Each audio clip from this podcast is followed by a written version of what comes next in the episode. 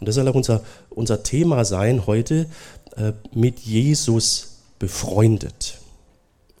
Mit Jesus befreundet. Hört sich vielleicht für manche ein bisschen befremdlich an, ist aber tatsächlich möglich und sogar notwendig, um erlöst zu sein. Mit Jesus befreundet. Wir steigen mal ein in Johannes 15, die Verse 12 bis 14. Dort sagt Jesus, dies ist mein Gebot, ihr sollt einander so lieben, wie ich euch geliebt habe. Nichts leichter als das, ne? Ja. Niemand liebt mehr als einer, der sein Leben für seine Freunde opfert. Ihr seid meine Freunde, wenn ihr mein Gebot befolgt. Der Begriff für Freund, der hier steht, der kann auch bedeuten, ähm, es ist mir jemand wichtig, es ist mir jemand sehr kostbar oder wertvoll. Das liegt alles in diesem Begriff drin. Also Jesus sagt jetzt hier nicht nur Freund, sondern der schwingt mehr mit. Ihr seid meine Freunde, weil ihr mir sehr wichtig seid, sehr kostbar, sehr teuer. So teuer, dass er sein Leben für sie lässt. Paulus schreibt im Korintherbrief, ihr seid teuer frei gekauft. Er sagt, ihr seid mir sehr teuer, wertvoll. Eben ihr seid meine Freunde. Und hier wird jetzt eine Freundschaft vorausgesetzt, wie man eigentlich einen, einen guten Freund hat. Der Begriff bezeichnet nicht in erster Linie eine Beziehung in dem Sinn zwischen Mann und Frau. Trotzdem sind die Prinzipien, die Jesus hier sagt und lehrt, auch für Beziehungen zwischen Mann und Frau und generell für alle tieferen zwischenmenschlichen Beziehungen gleichgültig. Also wir haben hier so zwei Ebenen, die wir in der Predigt ähm, verfolgen können. Ja, ich habe jetzt eben im letzten Satz angefangen, ihr seid meine Freunde. Jesus sagt vorher ja noch ein bisschen äh, was anders. Er sagt ja, dies ist mein Gebot, ihr sollt einander so lieben, wie ich euch geliebt habe. Niemand liebt mehr als einer, der sein Leben für seine Freunde gibt. Er koppelt hier die Begriffe Gebot und Liebe. Für wen für euch gehört das tatsächlich auch so zusammen?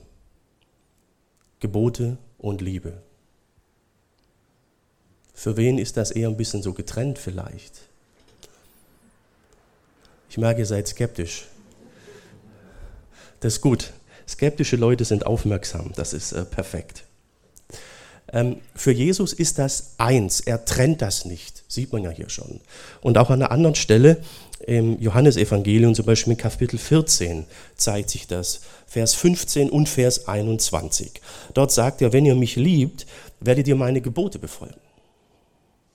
Wer meine Gebote annimmt und sie befolgt, der liebt mich wirklich. Und wer mich liebt, den wird mein Vater lieben. Auch ich werde ihn lieben und ihm meine Herrlichkeit offenbaren.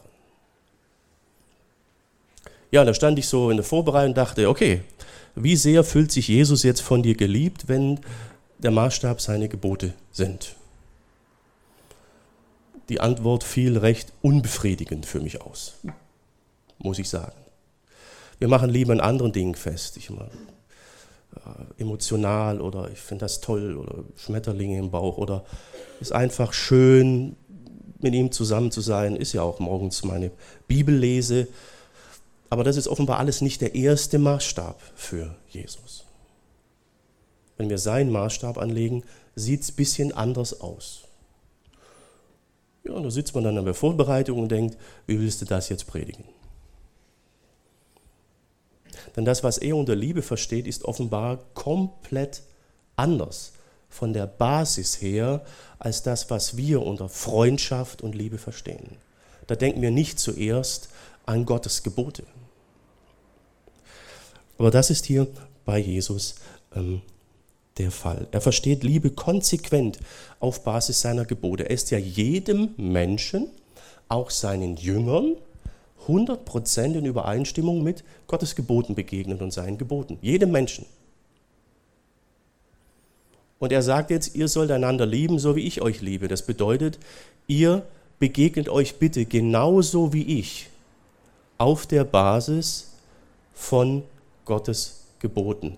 Dann herrscht unter euch Liebe, so wie ich Liebe verstehe. Er sagt, wenn ihr das tut, dann seid ihr meine, meine Freunde. Er sagt dann auch, was der Höhepunkt der Liebe ist. Er sagt hier, ähm, haben wir gerade schon, schon gesehen vorher in unserem Text, da sagte er ja, ähm, niemand liebt mehr als der, der sein Leben für seine Freunde opfert. Und da ist der Zusammenhang jetzt sehr, sehr wichtig. Ich gehe einfach nochmal zurück, dann habt ihr das vielleicht vor Augen hier. Niemand liebt mehr als einer, der sein Leben für seine Freunde opfert. Ihr seid meine Freunde. Und jetzt in dem Moment, wo Jesus das sagt, ist er kurz davor, tatsächlich sein Leben zu opfern. Also der Zusammenhang dieser Verse ist das letzte Abendmahl. Das wird in Kapitel 13 beschrieben. Und am nächsten Tag wird er gefangen genommen und gekreuzigt. In diesem Zusammenhang sagt er das seinen Jüngern. Er sagt das in dem Moment, wo er gerade dabei ist, das selber in die Tat umzusetzen. Und darum darf Jesus Anweisungen geben, darum kann er Gebote geben, weil er alles, was er predigte, was er verlangt hat, genauso umgesetzt hat, oftmals schon lang bevor er es überhaupt ausgesprochen hat. Das ist der Zusammenhang. Also die Jünger waren da in einer anderen Stimmung vielleicht, atmosphärisch wie wir jetzt heute Morgen. Sie hatten gerade das Abendmahl mit Jesus gefeiert und er hat gesagt, so und so sieht's aus. Und er hat über den Verräter gesprochen, Judas. Und, und, und. Und dann sagt er diese Worte. Und die sind bei ihnen dann angekommen. Denn sie wussten, es gehört mit zu den letzten Dingen, die er ihnen hier auf dieser Erde sagen wird. Und darum wieder die Kopplung mit seinen Geboten. Ich habe Willen, Gottes Willen getan. Es ist vollbracht, hat er gesagt. Ich bin allem auf Basis, allem und jeden von Gottes Geboten begegnet. Bitte geht genauso miteinander um. Dann habt ihr Liebe untereinander, wie ich euch ebenfalls liebe. Liebe, Freundschaft. Wir hatten ja unten so eine Umfrage am Eingang. Hat jemand da was draufgeschrieben, als er gefragt wurde? Ne, am Eingang, zeig das mal bitte, kommt mal vor. Wir haben am Eingang gerade mal gefragt, ähm, was ihr unter Freundschaft und Freundsein ähm, versteht und welche Basis. Genau, kommt mal, zeig das mal. Genau, wir haben einfach gefragt, was ist Freundschaft für dich?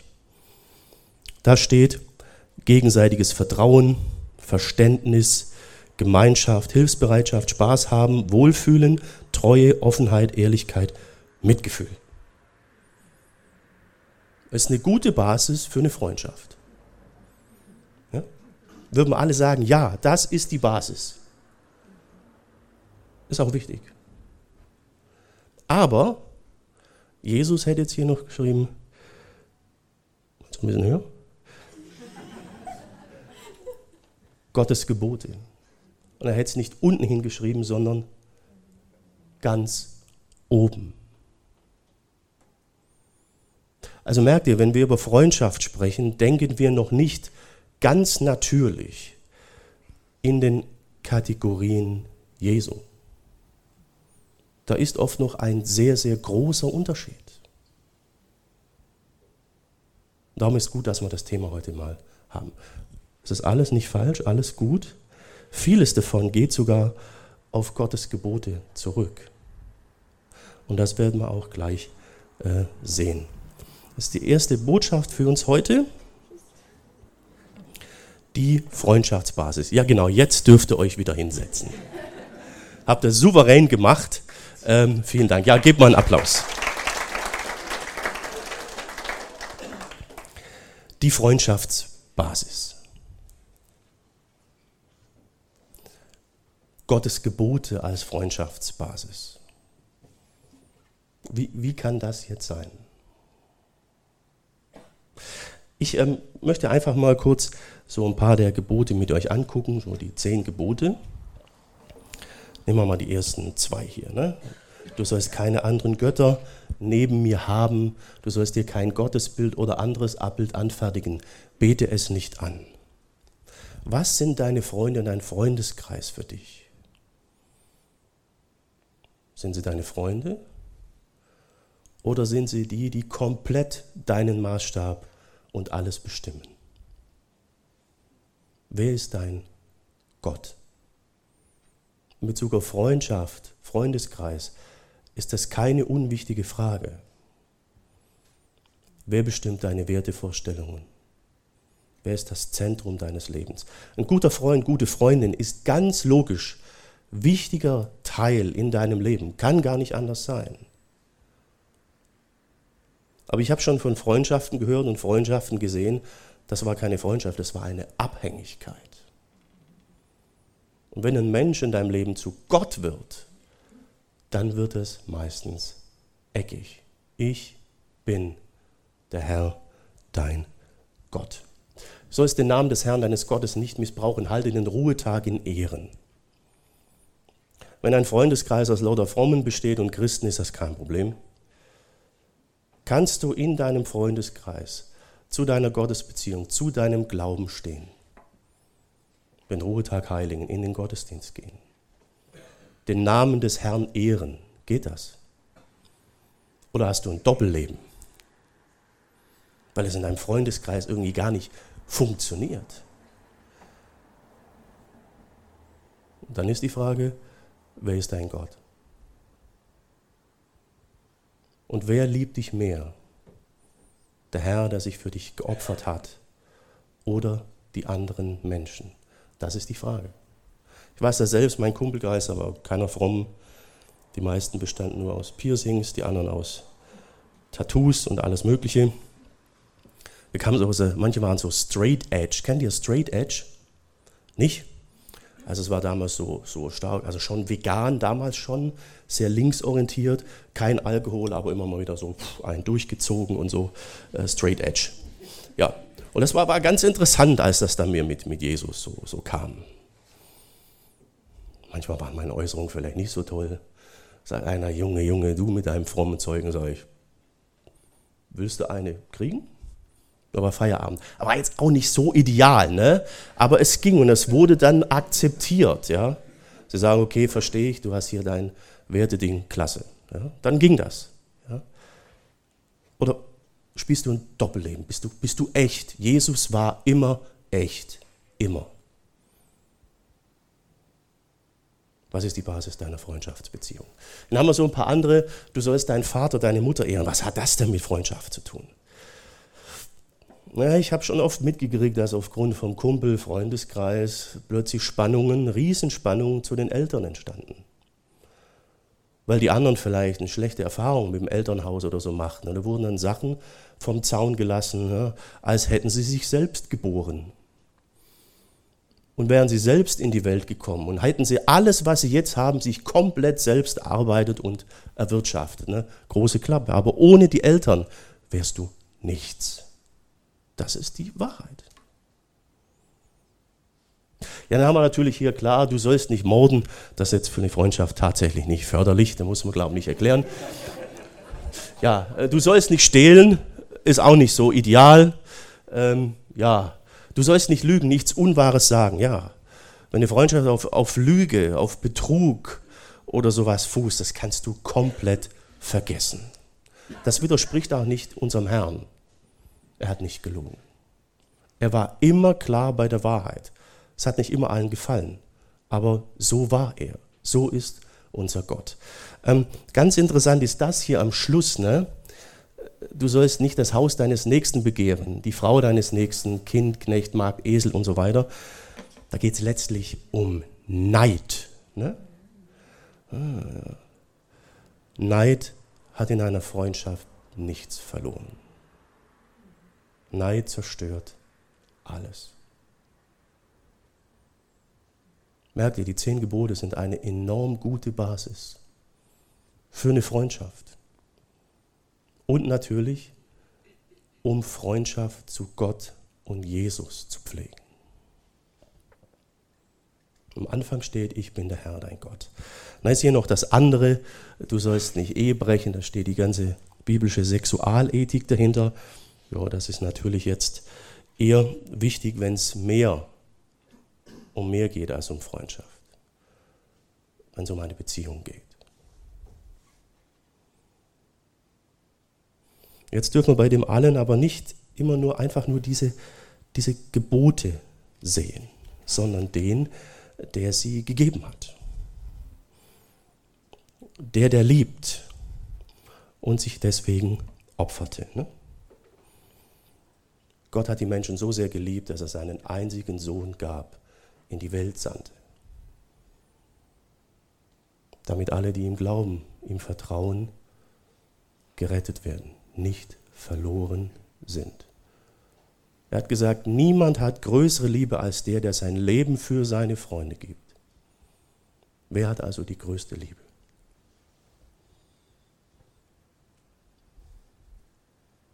Was ist die Basis für deine Beziehungen, für deine Freundschaften?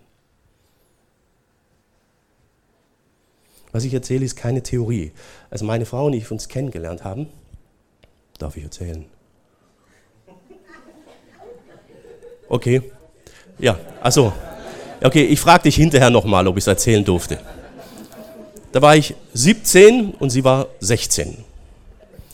Ja, wir waren zwei Jahre zusammen und, und dann ging das dann nicht mehr, weil das mit Jesus kam dann bei mir, war klar, geht Richtung Pastor, wir haben uns dann getrennt und ähm, ich war dann mal zufällig wieder das Wochenende zu Hause, alle zwei Wochen kommen wir vom Studium heim, in unserem Lieblingsclub, der hieß Milieu. Da lief auch richtige Musik, nicht so Weichspülzeug wie so im Radio und so. Naja, und da sagte mir ein, ein Kumpel, also du, deine Ex da, die ist auch fromm. Wie? Ja, die ist da irgendwo evangelische Jugendwerk oder so, Jungschar, was weiß ich, ich kenne mich doch nicht aus mit einem Zeug da. Und da sage ich, das ist ja interessant. Es ging dann nicht sehr lang, dann waren wir verlobt. Und ich weiß noch, als wir das erste Mal in meinem Zimmer saßen und zusammen gebetet haben, das war komplett anders als vorher. Wir waren einige Jahre zusammen, aber wir haben uns eigentlich nicht gekannt. Jesus, seine Gebote als Basis, schafft eine Tiefe an Beziehung, die wir Menschen von uns aus so nicht erreichen können. Habe ich bis heute nicht vergessen, wie wir da saßen und sagen, jetzt beten wir mal zusammen. War vorher völlig undenkbar. Freundschaft. Jesus als Vorbild und Basis. Wir haben noch einen zweiten Aspekt hier im Text. Ähm, der ist auch sehr, sehr interessant. Das ähm, haben wir dann ein bisschen weiter hier in Kapitel 15, Vers 15 zuerst. Da heißt es, ich nenne euch nicht mehr Diener, denn ein Diener weiß nicht, was sein Herr tut, vielmehr nenne ich euch Freunde, denn ich habe euch alles gesagt, was ich von meinem Vater gehört habe. Statt Diener könnte man ja übersetzen Knecht oder Sklave. Der Begriff bedeutet immer das Gleiche. Man kann es nur in verschiedene Arten übersetzen. Und nehmen wir jetzt mal die römische Kultur, setzen wir die mal voraus. Ja, ähm, ein Sklave konnte sehr vertraut sein, du konntest ein sehr vertrauensvolles Verhältnis haben aber du konntest ihn niemals als deinen Freund bezeichnen. Das war tabu, das ging gar nicht. Also für römische Ohren ist das, was Jesus hier sagte, vollkommene Tabubruch. Jetzt hat das Johannesevangelium eher so jüdischen kulturellen Hintergrund. Auch da ist es ein Tabubruch. Jesus ist ja praktisch Lehrer, er wurde oft als Rabbi angesprochen. Und Jünger heißt Schüler. Es konnte ein enges Verhältnis zwischen Rabbi und Schüler sein. Aber dass ein Rabbi seine Schüler als Freunde bezeichnet oder so, das ging gar nicht. Das war tabu. Vor allem mussten Schüler immer sich den Lehrer aussuchen. Und die Prüfung lief sehr interessant ab. Wir müssen heute ja eine Prüfung machen, Aufnahmeprüfung oder so, da werden uns Fragen gestellt. Damals war es so, dass der Schüler dem Rabbi Fragen stellen musste und anhand der Intelligenz der Fragen wurde entschieden, ob du bei ihm studieren darfst. Also du musstest dich schon sehr, sehr tief beschäftigt haben mit der Materie. Also Jesus nennt hier Dinge, die waren gesellschaftlich No-Go, geht nicht. Und ähm, warum er das sagt, erklärt er dann auch in den nächsten Versen. Er sagt dann, guck mal Leute, nicht ihr habt mich erwählt, ich habe euch erwählt. Eigentlich hätte es anders sein müssen. Aber ich habe zu dir gesagt, komm, folge mir nach. Jo. Ich habe euch dazu bestimmt, reiche Frucht zu bringen, Frucht, die Bestand hat. Darum gilt auch, alles, was ihr vom Vater in meinem Namen unter Berufung auf mich erbittet, wird euch gegeben werden. Krass, ne? Das ist mal ein Versprechen. Da betet man gerne, oder? Dieses eine Gebot gebe ich euch und dann kommt es wieder, ihr sollt einander lieben. Ja, und diese zwei Gebote, die sind so eine Klammer und definieren die Verse praktisch als Textabschnitt. Deswegen habe ich mich daran orientiert. Ihr sollt einander lieben, das Gebot gebe ich euch und was Liebe ist, haben wir gerade ja alles schon äh, definiert. Also genauso wie damals ein Rabbinerschüler niemals von sich aus sagen könnte, hey Kumpel oder Freund oder ein Sklave von sich aus niemals zum Besitzer hätte sagen können, hey Freund, oder sich hätte befreien können. Ging nicht. Die Initiative musste vom Herrn ausgehen. Genauso hatten seine Jünger keine Chance, einfach seine Schüler zu werden, wenn er nicht gerufen hätte. Sie hätten keine Chance, erlöst zu werden, in die Ewigkeit zu kommen, wenn er nicht von sich aus die Initiative ergriffen hätte und Mensch geworden wäre. Denn im Prinzip sind wir Menschen in uns selber versklavt. Oder hattet ihr gerade bei Gottes Geboten den Eindruck, die habe ich alle im Griff? Die habe ich jeden Tag 100% voll auf dem Schirm. Es klappt irgendwie gar nicht, obwohl wir es wollen. Ne? Das ist das Problem. Wir sind nicht frei letztlich. Darum kam er, um uns zu befreien. Er hat gehandelt, es ist seine Initiative. Nicht ihr habt mich erwählt. Ich habe euch erwählt. Wenn ich jetzt zurückblicke, da, als ich damals mit 17 mein, Jesus, mein, mein, mein Leben Jesus gegeben habe, da war eine Verkettung von Umständen vorher, die mich zu diesem Punkt geführt haben. Personen, Einladungen, Sachen. Das habe ich aber erst im Nachhinein kapiert. Wir suchen uns den Herrn nicht aus. Er kam zuerst in unsere Welt. Wäre er nicht, nicht gekommen, hätte es nichts gegeben. Niemand hätte sich beschwert, keiner hätte gemault, es wäre keiner auf die Idee gekommen, dass das überhaupt möglich gewesen wäre, dass der Sohn Gottes Mensch wird. Ich habe euch erwähnt. Als ich noch Kind war, kann ich mich erinnern, war der blödste Satz, den meine Mutter oder mein Vater sagen konnte, Jürgen, komm jetzt bitte rein. Da habe ich gehasst. Wir waren nämlich immer draußen rumgerannt da in der Straße und dann ging es ja in den Wald bei uns hinten hoch und durch die Gärten der anderen Leute. Also war richtig, richtig toll. Wir waren immer draußen.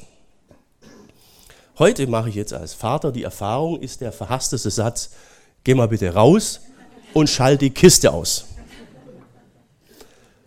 Ja, ich merke, ihr, ihr kennt das. Ne? Mein Sohn ist jetzt unten, ist gut, dann kann ich das unbeschwert sagen.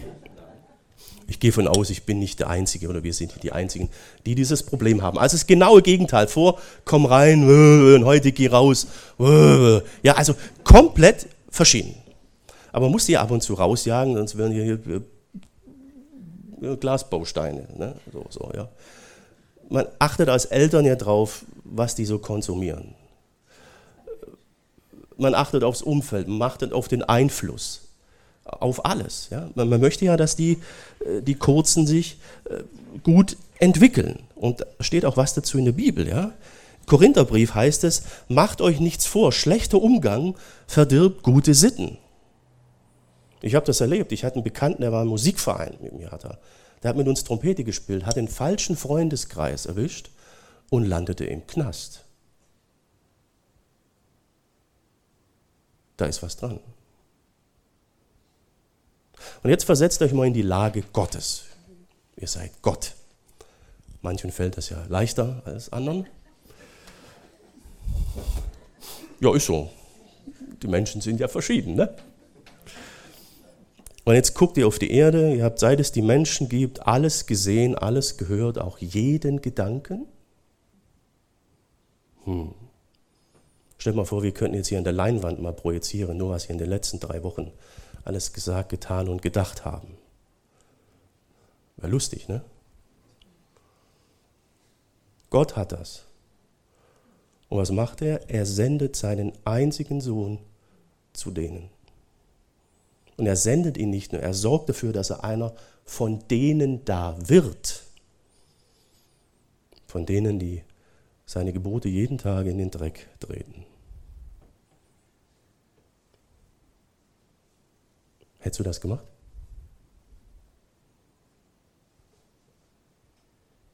Hm. Sowieso nicht, wenn ich allmächtig gewesen wäre. Dann wären mir vielleicht andere Ideen gekommen. Ne?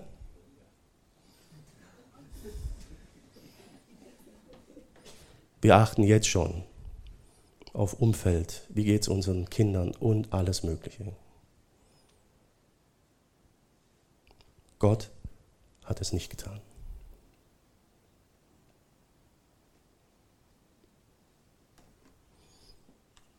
Er hatte kein, wie soll ich es nennen, Statusdenken.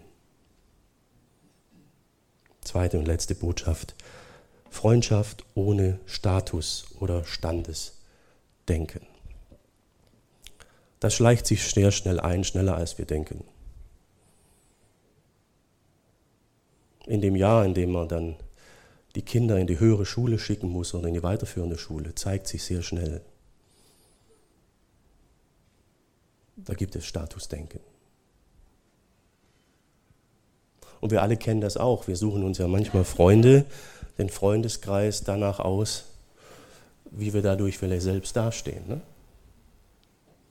Ich weiß bei euch nicht, ich sage das nur für den Fall reine Theorie. Ähm, bei uns ist das ja hier kein, äh, kein Problem. Gott und Jesus haben das nie getan, tun das nicht.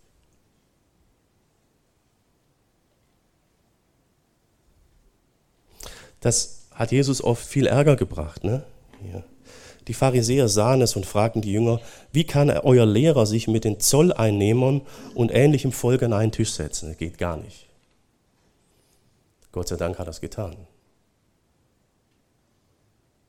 Denn dadurch ist er auch unser aller gegenüber. Er ist unser Erlöser. Ihm war es vollkommen egal, ob er jetzt durch einen Besuch beim Essen oder durch eine Freundschaft in oder hip ist oder out, war ihm völlig egal. Er war vor einem ganz anderen Prinzip geleitet und bestimmt. Und das wünscht er sich auch in Bezug auf uns. Er sagte, ich sage euch, wer sich vor den Menschen zu mir bekennt, zu dem wird sich auch der Menschensohn am Gerichtstag bekennen vor den Engeln Gottes. Menschensohn ist er selber. Wer mich aber vor einem Menschen nicht kennen will, den wird auch der Menschensohn nicht kennen am Gerichtstag vor den Engeln Gottes. Habt ihr schon mal erlebt, wie krass erniedrigend und verletzend das ist, wenn euch jemand plötzlich vor anderen nicht mehr kennt, weil ihr irgendwie nicht würdig seid, nicht dem Standesgemäß oder weil der andere vielleicht in der Clique zusammen ist. Und versteht ihr das? Das ist niederschmetternd, das ist vernichtend. Und das hier sagt der, der für dich ans Kreuz gegangen ist. Der so sagt, ich liebe dich. Wenn sich jemand dir so offenbart und öffnet gegenüber und irgendwann kennst du ihn nicht mehr.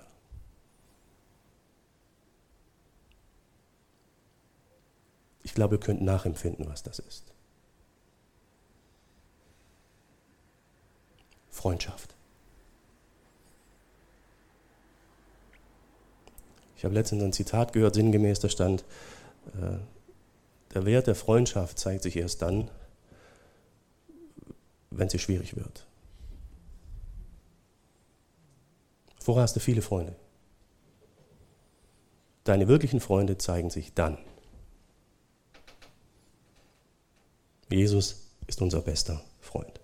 Lass uns also wahr, echte, vertrauensvolle Freundschaften pflegen, ohne Statusdenken. Und lass uns das auf der Basis von Gottes Geboten tun. Eine stabilere Basis gibt es nicht. Und jemand, der ein besserer Freund für uns ist als Jesus, den gibt es auch nicht. Und stell dir vor, wie stark eine Gemeinschaft ist von lauter Leuten, die Jesus zum Freund haben und untereinander auch befreundet sind. Auf der Basis von Jesus. Das hilft sehr, wenn man eine höhere Basis hat. Ne? Wenn Freundschaften in die Krise kommen, sind sie oft, Kleinigkeiten. Die hat mich schon wieder nicht angerufen. Äh. Oder guck dir mal diese WhatsApp an. Oder also ne, Kleinigkeiten. Oder in, in Ehen. Zahncreme ist schon wieder nicht zugedreht. Die Socke liege schon wieder neben Wäschekorb. Das sind ja so die, die Kleinigkeiten, wo man dann, ne, dann kann man sagen, unsere Basis ist der Herr. Er liebt uns trotzdem. Und ja, es widerspricht unserer gemeinsamen Basis. Ne? Ist besser, wie wenn sich nur einer zur Regel stellt oder der andere. Ne? Das ist so ein gemeinsames höhere Ziel, das hilft un unheimlich.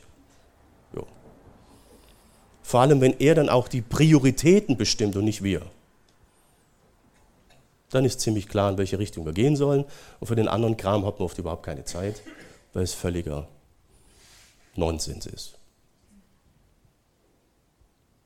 Genau. Mit Jesus befreundet.